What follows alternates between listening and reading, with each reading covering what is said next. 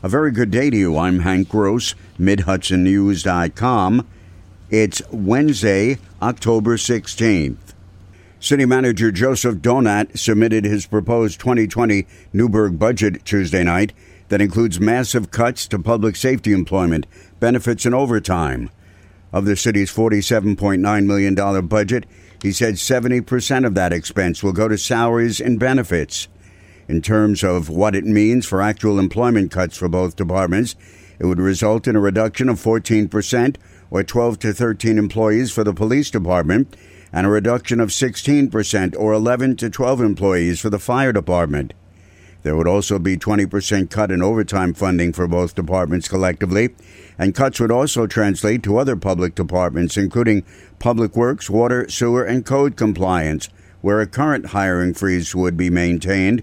Donat said this puts the city in a very difficult position. This is not the budget that I wanted to propose, and quite frankly, it's not the budget that I thought I'd be proposing 10 months ago when I took this job. However, it's a budget that needs to be proposed. The City Council will now review the spending plan with an eye toward keeping those positions intact. The Ulster County Legislature last night approved a local law requiring restaurants and fast food establishments to provide plastic straws, stirrers, cutlery, and condiment packages only when a customer asks for them. Residents who spoke during public comment supported the move. Among those lawmakers backing the proposal was Kathy Nolan. For stirrers and for condiments in particular, there are um, good alternatives to plastics and I hope that we will be engaging in a cooperative way with the business community to make this transition, which will save them money, um, increase their uh, reputation with the community, and really continue Ulster County on the path to be a leader in, in decreasing our waste. Ulster lawmakers also approved a resolution declaring the county is facing a climate emergency.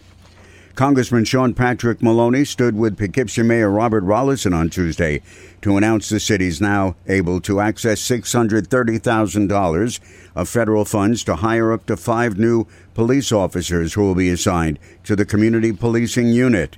Members of the Middletown Common Council will receive a $5,000 raise, bringing their annual pay up to $15,000 in 2020.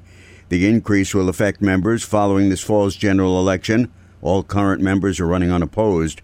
Two of the nine members voted against the raise Tuesday night Jerry Kleiner and Andrew Green. The vote came after Alderman Joseph Massey lambasted Kleiner for a My View column in which he criticized the pay increase. Kleiner told fellow lawmakers Tuesday evening discussion of the raise should have been brought up earlier in the year and in public. We had an email asking us all to come here and meet at 7:15 to talk about a raise. And that's the one, that's the meeting in which I was threatened. But I didn't, I said, this is on notice. It's the definition of an illegal meeting.